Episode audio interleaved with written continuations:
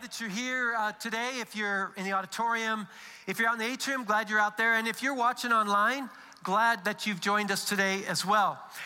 Well, I brought a couple old school items with me today.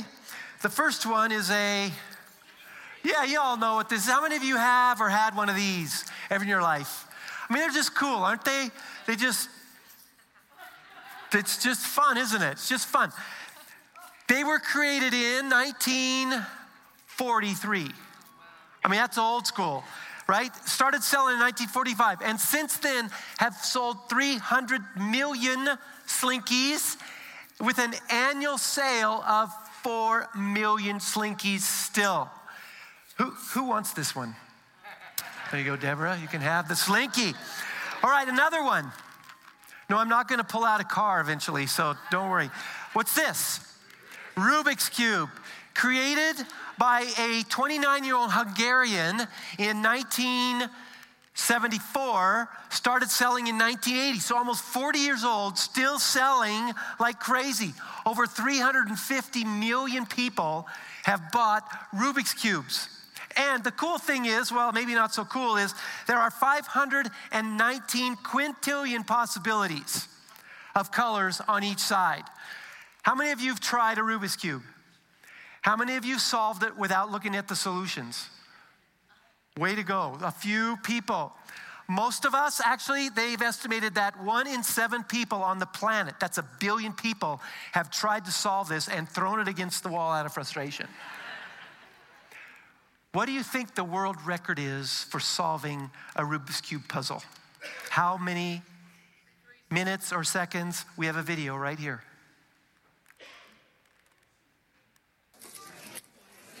Go. Go. Boom. All right, there it is. There's it. 4.22 seconds. Pretty fast. Who wants this Rubik's Cube? There you go. Don't play with that during church. There you go. Mr. Rogers, old school, right? Old school. I mean, cardigan sweater, blue sneakers, he called them.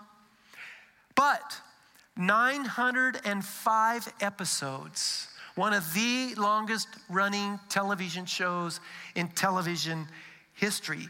That is old school. And you remember the theme song? You remember it?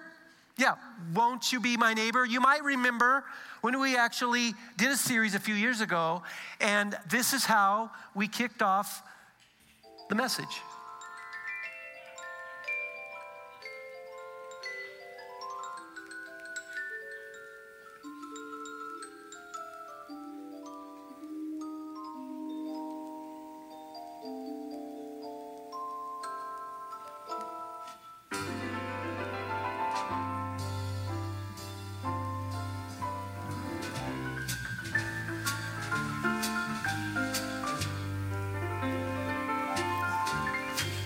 It's a beautiful day in this neighborhood, a beautiful day for a neighbor. Would you be mine? Could you be mine? It's a beautiful day in this beauty wood, a neighborly day for a beauty. Would you be mine? Could you be mine? I have always wanted to have a neighbor just like you. I've always wanted to live in the neighborhood with you. So let's make the most of this beautiful day. Since we're together, we might as well say, Would you be mine? Could you be mine? Won't you be my neighbor? Won't you be? Won't you be? Please, won't you be my neighbor? Hello, neighbor. Well, there you go. Well, when Tom Hanks saw that video clip, he thought, I can do better than that. So this fall, there's to be a new movie released called Won't You Be My Neighbor, starring Tom Hanks as Mr. Rogers, and you look for it in November. Got a little competition with, with uh, Tom Hanks. But Mr. Rogers, old school values, old school idea. There was, even though he took on all kinds of topics death, war, racism, divorce there was one central theme that he always came back to, and what is it? Neighboring. Won't you be my neighbor? Because he understood that all those topics are all related around this one central theme the whole idea of being a good neighbor. But that idea goes back way further than Mr. Rogers. In fact, a guy came, a church uh, community leader, came to Jesus one day and he said, Jesus, what's the most important value? What's the most important commandment according to God? What's the most important thing human beings can do? And, and this is how Jesus responded. It's in Mark 12. It's printed in your program notes. You can pull them out right now, it's up on the screens. This leader asked, Of all the commandments, which is the most important? The most important one to answer Jesus is this Hear, O Israel, the Lord our God, the Lord is one. Love the Lord your God with all your heart, with all your soul, with all your mind, and with all your strength. Jesus took his answer straight out of the Old Testament, Deuteronomy 6, chapter 4, the most sacred text of the entire Hebrew Bible. So sacred that they had a name for it. They called it the Shema, which is the Hebrew word for to hear, for hearing. And Jesus responded, He said, You know, there's one God who made everything, and the best life possible for people is when they love God with everything they have heart, soul, mind, and strength. And everybody in the audience was going, Right on, Jesus, you got the answer. And then without taking a breath, Jesus says, But there's a, there's a second command. He says the second is this love your neighbor as yourself. There's no commandment greater than these. And people's jaws dropped. I mean, this young whippersnapper rabbi is adding to the sacred Shema? Are you kidding me? The most sacred text. And Jesus is saying, I can't do it with just one. It's not possible to have the best life that God wants us without loving God and loving our neighbors. Those two things are inextricably together. It's one command, but it's two things. That's what Jesus says. And Jesus knows that in order for God's desire and design and delight to be experienced in life, it involves a loving relationship with God and a loving relationship with our neighbors. And if either one of those is interrupted, Jesus goes, There's more to life. There's more to life. In fact, in 1 John 4 20, it says, If you say that you love God, but don't love your neighbor, you're a liar. And what is, what's implied there is we become most like what we most love. And if we love God, we will become like God, and God loves your neighbors. He says, if you love God, you're going to take on God's character of loving your neighbors. Galatians 5:14. Paul says, For the entire law is fulfilled in keeping this one command love your neighbor as yourself. That, that statement is so important. Jesus repeats it eight times. And over the last 2,000 years, it's become known as the Great Commandment. And for 2,000 years, that's what it's been. And the whole Bible emphasizes the absolute priority of loving our neighbors. You see, we cannot, we cannot succeed in life if we fail at love. And we cannot fail at life if we succeed in love. And Jesus is not talking about the kind of sentimental feelings that we often equate with love. To love our neighbors is to intend their good as God defines good. And to love our neighbors is simply to desire for them the best life possible for them, which in this case would be for them to love God and them to love their neighbors. Author and professor Dallas Willard describes what happens when people love each other. He says the natural condition of life for human beings is one of reciprocal rootedness in others. As firmness of footing is a condition of walking, so assurance of others being for us, loving us, is the condition of stable, healthy living. It must be there. If it's not, we are but walking wounded, our life more or less a shambles until we die. He calls, he, he calls these little communities circles of sufficiency. And imagine if I'm standing on the stage and I'm standing on this little circular platform. And for every child, the first circle of sufficiency that that child needs is a mom and a dad who loves that child. And to the extent that mom and dad love that kid, that kid is going to have a stable life. He's going to grow up knowing that that child is important, that I'm loved. And that provides that stability early in life. Now, imagine if there's another circle around that one that involves a healthy, loving, extended family. Now the child has a bigger foundation, more stability, more health. And if that extended family is in loving relationship with, with each other, then that child is going to recipient of even more caring and more love. Now put that family in a church family, a healthy church family, and the, and the platform is just extended. It goes way out there. And that's our hope and desire of children here at Crossroads, that as you relate, as we learn to relate to each other, and we will learn to relate to that child and that child's family. To the extent that we're healthy and growing and thriving, that child, each of us, will have the potential of great love and great growth. Now, if that circle, our church, which it is, is in the circle of the most sufficient circle ever God Himself, Father, Son, Holy Spirit, that community, well, the result is staggeringly beautiful. Fragile, but unbelievably beautiful. And if our church is harmonious and we care about each other and we love each other, we all have the most potential for the best life possible.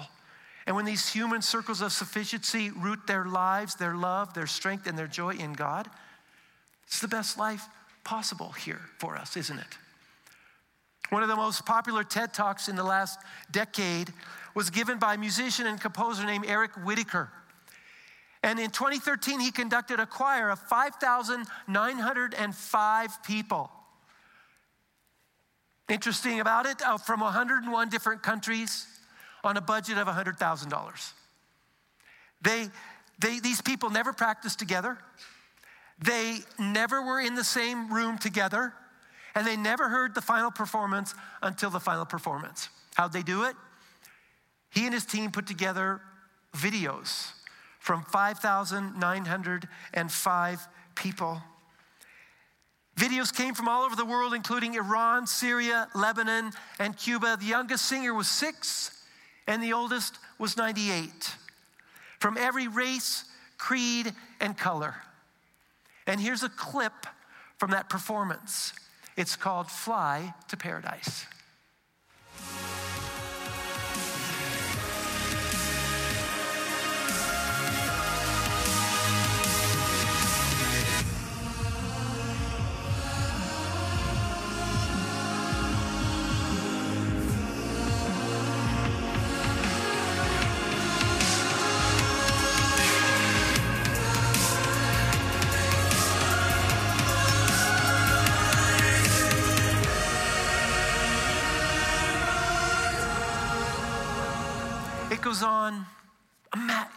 Amazing, isn't it?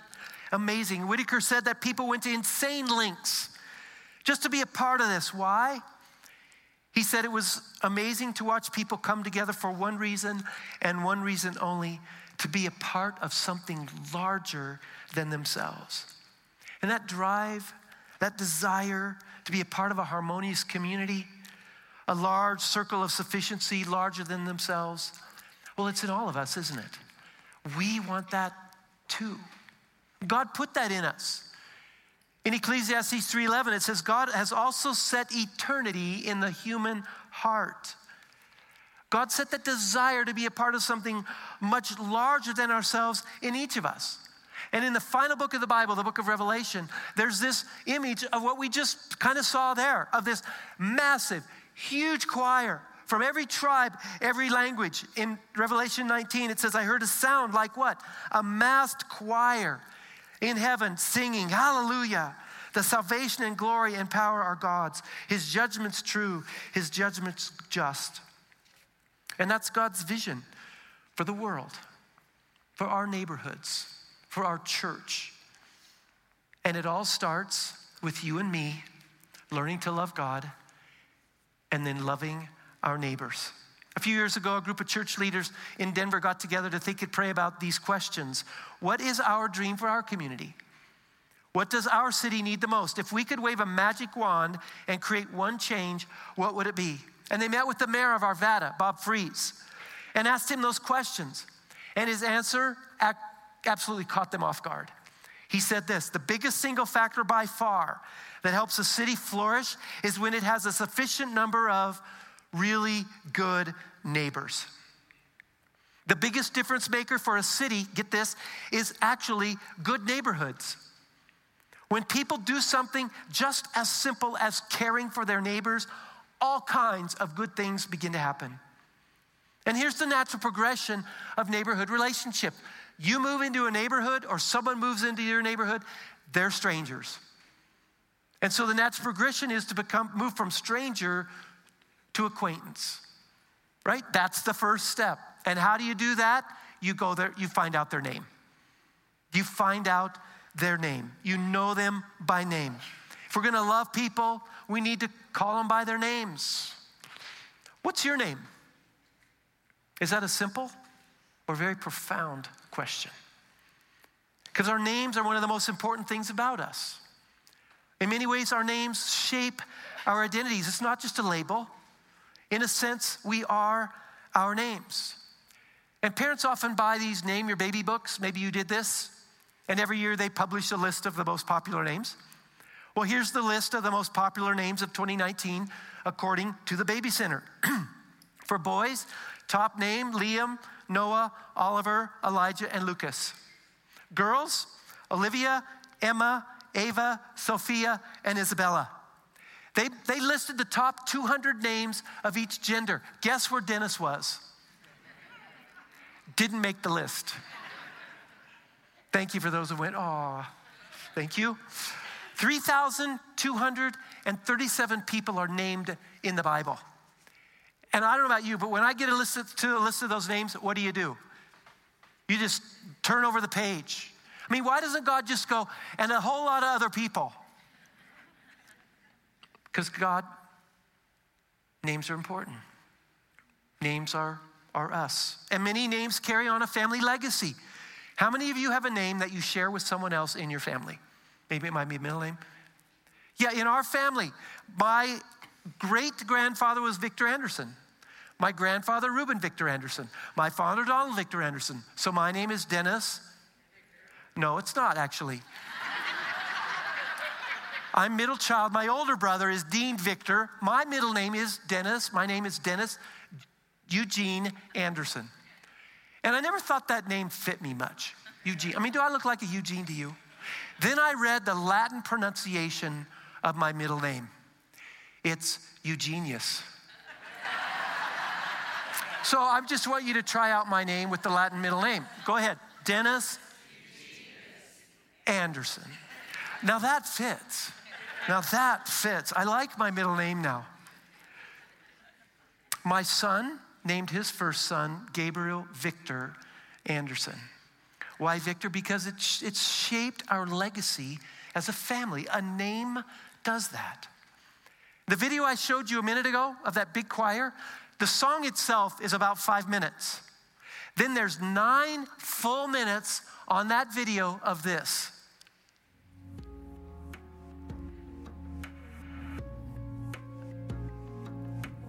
Now, if you were watching this video, would you watch this part? Who would watch this part? Who would watch it? The 5,905 people who watched it. I watched it because I'm looking for Dennis's. There are three on the list, by the way. None of them are me. Why? Because our names are important. Our names are important. One of the most worst diseases a human being can suffer is Alzheimer's. Dozens of people have said this to me over the years who has a parent in memory care. It's really sad.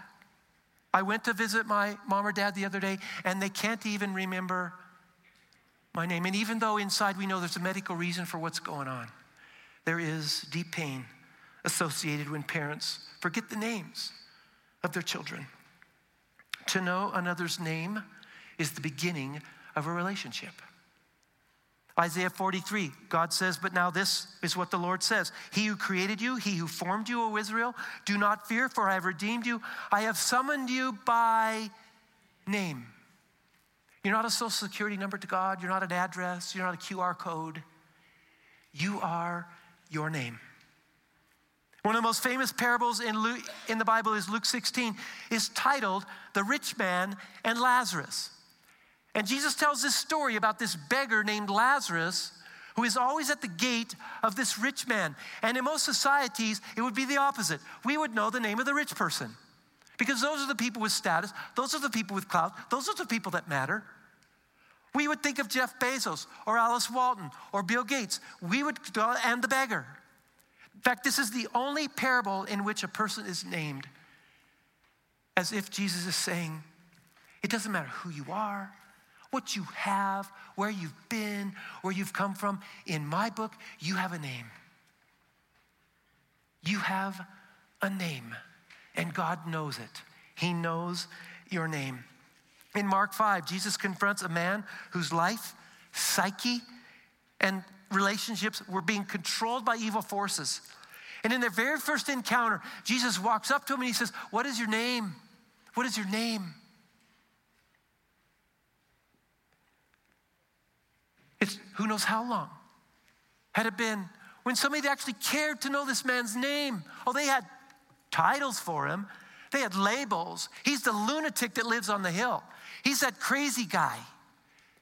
He's that one you want to stay away from in your neighborhood. Nobody knows their name. He's that odd, weird person that moved in down the block.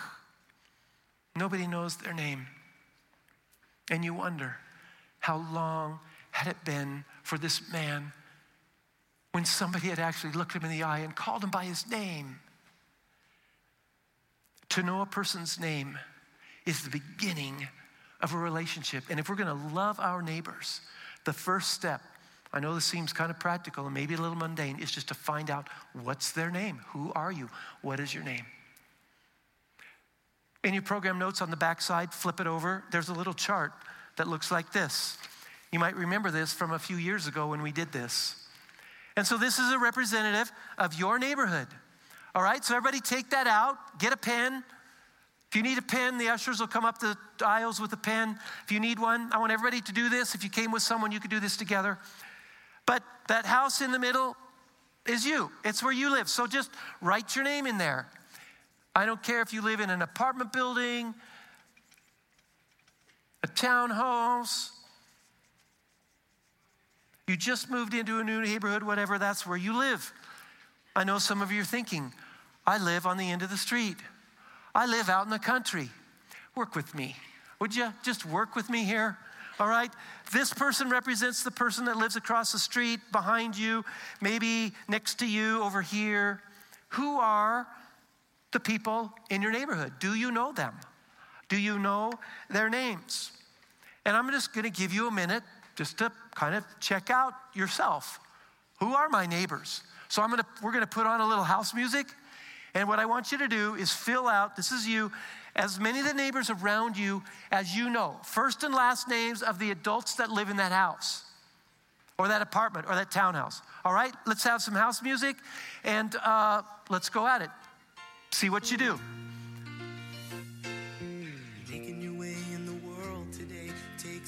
Everything you've got. Taking a break from all your worries sure would help a lot. Wouldn't you like to get away? All those nights when you've got no lights, the check is in the mail, and your little angel hung the cat up by its tail, and your third fiance didn't show.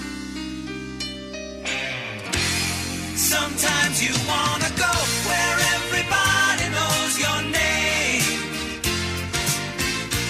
and they're always glad you came. You wanna be where you can see our troubles are all the same. You wanna be where everybody knows your name. Roll out of bed, Mr. Coffee's right. dead. The morning's right. So how'd you do? All right, how many of you got five?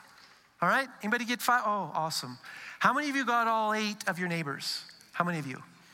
That is terrific. Actually, the national average, places that do this, is 10% of the people know eight, all eight of their immediate neighbors. And by the way, you did a lot better than last service. So, way to, you guys are a lot more loving and friendly than that bunch. Just kind of so you know. So that's a representative of your neighborhood. Now, I understand that, but for some of you, this is a lot more difficult. Oh, by the way, that song we, we just played, the most famous line is, You want to go where everybody what? Knows your name. Don't you? Don't you want to live in a neighborhood where everybody knows your name? You know, some of you are going, No, not really.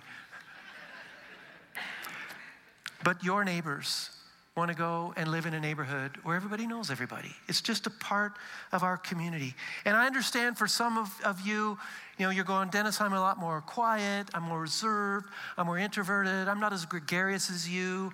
It's much easier for you to do this. And I, and I would say that's probably true. It probably is true. Nonetheless, God has gifted you, designed you to love your neighbors. God's designed me to love mine. And so if you're a little more reserved, there are actually people in your neighborhood who will be more They'll be drawn to you because you're that way. Some of my neighbors are probably going, Ooh, he's too much. You know, his wife, I, I, I love Barbara, but Dennis, he's like too much. We uh, have lived in our neighborhood for a long time 20 some years, 30 some years. And uh, we, I've gotten to know a lot of my neighbors, but I have to say, um, our neighborhood changes. We've had two new people move into our neighborhood in the last eight months. And I just figured, you know what? Someday I'm going to bump into them, walk into the mailbox or whatever, I'll meet them. And after about three or four months of that, I hadn't. And so one day I was driving by the neighbor's house. I said, I saw the door was open. I go, I'm going to go meet him. So I just walk up. Hey, I'm Dennis. I live three houses down. You've lived here for four months. I'm, I'm actually embarrassed. I haven't stopped by and said hello sooner. Welcome to the neighborhood. So I met Devin and Kate that day. But the reason I left this one blank is because and I, this is actually a little embarrassing to me. We have some people who've lived in our neighborhood since Christmas, across the street, down a few houses. I haven't taken the time to go introduce myself yet. It's not their responsibility to come meet me. I'm, I'm the host of, I mean, we live here. So I've got a little work to do. Some of you, from the show of hands, do too. So here's the deal. Between now and the end of the series, all right, it's four week series uh, see how many of those names you can get filled in. All right, it would be awesome if you could get eight of your neighbors, get the names. Start with first names, then add the last names. Then we can begin to add other things as well. In fact, we have a refrigerator magnet that looks a lot like the chart on your program. Grab one of these that are on the tables on your way out. Just start filling in the names, put it on your refrigerator as a reminder of today, of going, you know what? Neighboring is cool. And I want to be one of the coolest neighbors in my neighborhood. So the first move is to get to know their names. That's the beginning of a relationship. So we move from strangers to acquaintances. That's the first move. And then we move from acquaintances to friends. And they're all layers and levels of friendships. I get that in a neighborhood. But the second move is to there. And how do we do that? I have four ideas on how to move from acquaintances to friends. And the first one is one everybody can do, and that's to pray. Just begin to pray for your neighbors. And I'm not talking about sitting in your chair in the house or on your back deck to pray. I'm talking about walk your neighborhood and go just pray for those people who live in the house. You don't know their names yet, but you can pray for them. You can pray for them. And when I do this, which I do fairly regularly, I don't do it every day because I don't want my neighbors to think, who's that weird guy who walks in front of our house every day? Um, but every once in a while, I'll walk around the neighborhood and I'll pray, and I'll pray for different things. You know, says one week, I'm going to pray for their successful work. I want to just be explodingly successful in their work. Another time, I might pray for their children or their grandkids. Another time, I might pray for some kind of breakthrough in their life. We all want breakthroughs of certain kinds. I'll pray for that for them. I'll just wander around the neighborhood praying, walk up and down the street. Sometimes, interestingly enough, I get into these amazing conversations with neighbors simply because I happen to be in front of their house when they're pulling out to go to work or they're driving to the store. Sometimes God creates moments of extending your neighborliness while you're praying. And here's the thing everybody can pray.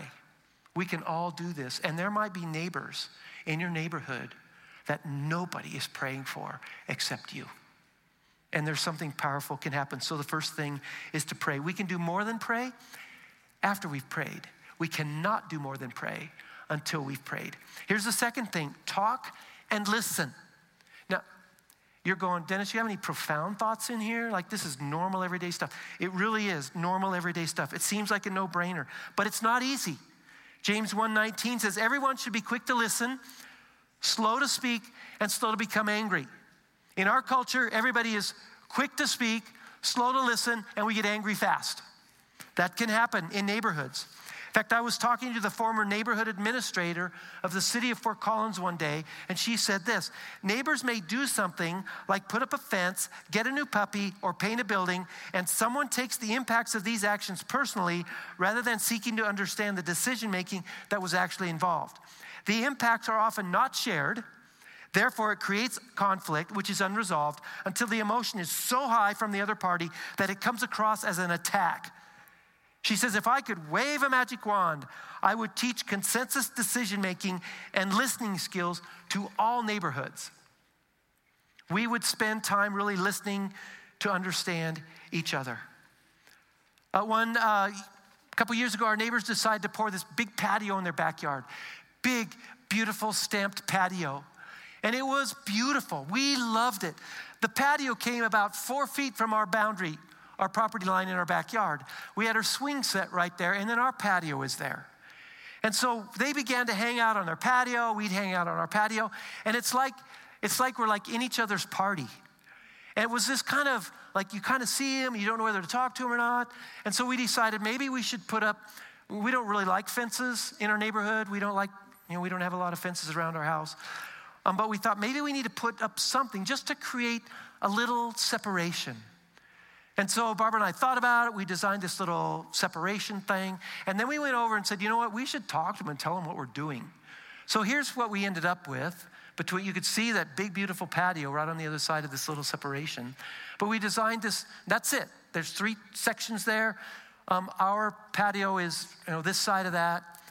Um, but when we first explained that we wanted to put up a little fence, they looked kind of perplexed and confused. And we talked about what we drew them a picture. They kind of warmed up to the idea. Then, as we were putting it up, they loved it. In fact, they offered to help pay for it, which is always great.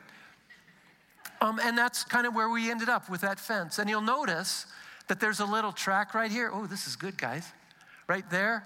There's a little track right there. Right there it is. There's a little track there because the neighbors have grandkids, and our swing set is right on this side. In this picture, you could see the blue swing set, which the swing actually, swing set's ours. The swing belongs to the neighbors. Um, they put it on there. Our grandkids swing there, their kids swing there. In fact, just this morning, Barbara and I were talking about we love to get up or we're at the house and we hear the neighbor's grandkids giggling and laughing on our swing set.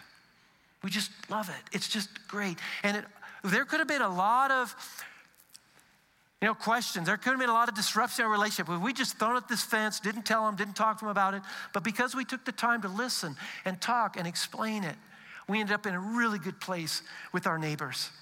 And we can do that. I was, uh, we moved a, a new person into my son's house this week, and I thought this woman is going to make a great neighbor because when I introduced him to the, to the men who lived next door, she said to them in their first encounter, I have a dog. And I'm not sure he's gonna, how he's going to react. So if he barks during the day when I'm gone or anytime I'm gone, I want you to let me know. I mean, man, that just that. How many neighborhood relationships have been wrecked because of a barking dog? Yeah. Just that little act of neighboring. I thought she's going to be a great neighbor. She just talked and listened. So that's another thing we can do talk and listen. Here's number three do kind things. Do kind things. I found this note on our kitchen table one day when we came home. It says, I broke in and stole some carrots. Lori P. Lori Pandy. Broke in, she knows where our key is. Broke in, so we called her up, go, Lori, that's awesome. Thank you for doing that. You know, I love it when neighbors do this actually. They feel like they know you well enough they can break into your house. she said, feel free to do the same. So a few weeks ago, we broke into their house. We stole their Harry Potter DVD set. and this week, I realized they're gone for the whole week, and he just bought a brand new Corvette.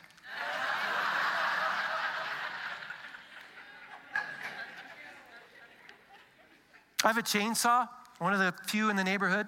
Uh, one day, uh, I had it out. We were cutting down some trees. I was hot, kind of sweaty, and I had wood chips kind of all over me. And I noticed that our neighbor down the street, Brian and Becky, uh, had a dead, completely dead plum tree in their front yard. And so it was the year that the frost killed every plum tree in town. So I just went over there and I, you know, I'm all sweaty and my chainsaw's hot. And I knock on the door. Brian comes to the door. He look, he opens the door about this wide, looks out, shuts the door, puts the chain on, then opens the door and says, Yes. I said, Hey, you want to help? I got my saw. You want to cut down that tree? And he said, Sure. So we went out, cut down the tree. Three days later, I walk into our living room. There's a there is a loaf of fresh cranberry bread on our dining room table, sitting there, with this note Dennis and Barb, thanks for being our neighbors, Brian and Becky. You know, you, a lot of you are really good at this stuff, but here's the deal a little kindness can go a long way to build a relationship. Just little acts of daily kindness, whatever they are. The first step in getting loving our neighbor is simply just know their names. Find out their names. The second step is then begin to do these little acts of loving things. And then once in a while, you're going to do number four organize a block party. Organize a block party. This is one of the best things you can do. Not only will this enhance your relationship with all the neighbors that come, even the ones that don't come, the fact that you invited them is cool. When they show up at a block party, they're going to get to know each other as well. They want to get to know each other. Most neighbors do. What they don't want to do is throw a party. So we can do that part. We can, and you don't even have to have it at your help. You just have to organize it. You might have someone in the neighborhood that has a better spot than you. And Barbara and I have thrown a lot of neighborhood parties over the year, hosted them at our, at our, at our house. But we've moved to a much more simple uh, way of doing this. Um, I, we actually encouraged people last Halloween to, to have a block party before Halloween. Everybody's out, everybody's around anyway. So we honestly we were a little skeptical. There's a couple staff like they're pros at this. They do this every Halloween. We thought, well, let's give it a shot in our neighborhood. So we made a little simple little invitation. I went around and uh, knocked on the doors. There, there's about 23 houses in our little kind of defined. We have two cul-de-sac neighborhood. So I, you know, if they weren't home, I just taped it to the front door, the invitation. If they were home, I said, hey, we're having this little, I call it a stand-up driveway party. Right? It's stand up, which tells people it's going to be short. You're not going to get me in their backyard and expect me to stay all night. And it's a driveway party. It's like, hey, I could just show up, drop in, drop out. Um, we, we made it very simple. I said, I'm going to have hot dogs, and we're going to have chips and salsa and something to drink. That's it. And people were, you know, okay, what can I bring? All that business. Um, and but we thought, well, what's going to happen? It was for an hour, five to six. And so we got all ready, and people started showing up, showing up, showing up. 18 households out of our 23 showed up for our one hour little chips and salsa hot dog block party. And it was obvious to us our neighbors want to come to these things. They don't want to do them, they want to come to them. So sometimes all we have to do is be the, all we have to provide is the spark or maybe the chips and salsa because that's all people need. They just need something. And you and I can be the ones to do this. It doesn't matter if you're in a neighborhood, if you're in an apartment, if you're in a townhouse, there is a way to do this. And I hope that you'll do that. If we have a handout up here, you can pick it up after the service right here called Neighborhood Block Party Kit with all kinds of ideas of how to do this. And I hope that this fall sometime, once the sort of dust from start of school and fall all settles, that you'll consider, you know what? Let's, let's throw a party. You can find a neighbor that will help you, and, and you could do this. Start small. Invite, just invite this many people. You might not even know their names yet. Because the value of being a good neighbor is old school. It's as old as Jesus, it's as old as the Bible. Because God said from the beginning, I want you to love me, and I want you to love your neighbors as you love yourself. And I don't know what the reasons are for you living in the neighborhood where you live. I don't know what they are. It might have been we like the school, we like the house, we like the area, we like the city. And I, I did a little math on this. If, if every Crossroads family got to know eight of the households, eight of their neighbors, there would be 10,000 people in northern Colorado, they're going to feel the love of this circle of sufficiency called Crossroads. 10,000 people. And where does it start? Just walk across the street, knock on the door, say, Hi, I'm your neighbor. I'd like to introduce ourselves. That's where it starts. It's simple. No matter what your reasons for living where you are, here's a bigger reason. It's in Acts 17 26. From one man, Jesus, he made all the nations that they should inhabit the whole earth. And here's the point. And he marked out their appointed times in history and the boundaries of their lands. And what this means for you and me is God has put you in your home, in your apartment building, in your townhouse, not to just carry on with our little lives, but he put us at this time in history in your particular address because he wants to have a profound impact on them through you. He put you there to love the people around you, to befriend them, to do acts of kindness, to listen and care. Why? The next verse says, God did this so that they would seek him and perhaps reach out for him and find him, though he is not far from any one of us. Would you stand with me and we'll pray? So maybe just, you know, bow your heads. Think about some of the people, think about where you live. You might know some of the people, you might think of their names, their, their faces come to your mind, or at this point, it might just be a house with some people that drive in and drive out. Or they might be just down the hall and you hear them coming and going. You don't really know who they are. Maybe you've seen them. So, God, I pray today that you would help us take the next steps in loving our neighbor. And it's not rocket science, it's not it's, it's not easy, but it just takes a moment of walking across, walking down the hall, say, Hi, I'm Dennis. I'm so and so. I'd like to get to know you. We're neighbors. So, God, empower us to do that. In Jesus' name, amen. Amen. Thank you, Dennis. Oh, I am inspired Dave and I are moving this week. We are moving from a house we built 30 years ago, a mile away, remodeling a house in downtown Loveland, and we move this week. So my squares are full from my Knollwood Court neighbors of 30 years, and I have six people that I know at least someone in the family's name. So I'm filling this out, and you've taken some of the sting out of leaving. Thank you. This is this is wonderful. Um, there is a magnet as you go out the door, so grab one of those. If you would like to, there are the neighborhood block party packets down here. We have prayer team members over here and over here, at least over here. Deborah is up here to pray with you if you'd like prayer in person. Have a wonderful week. We'll see you next weekend, everybody.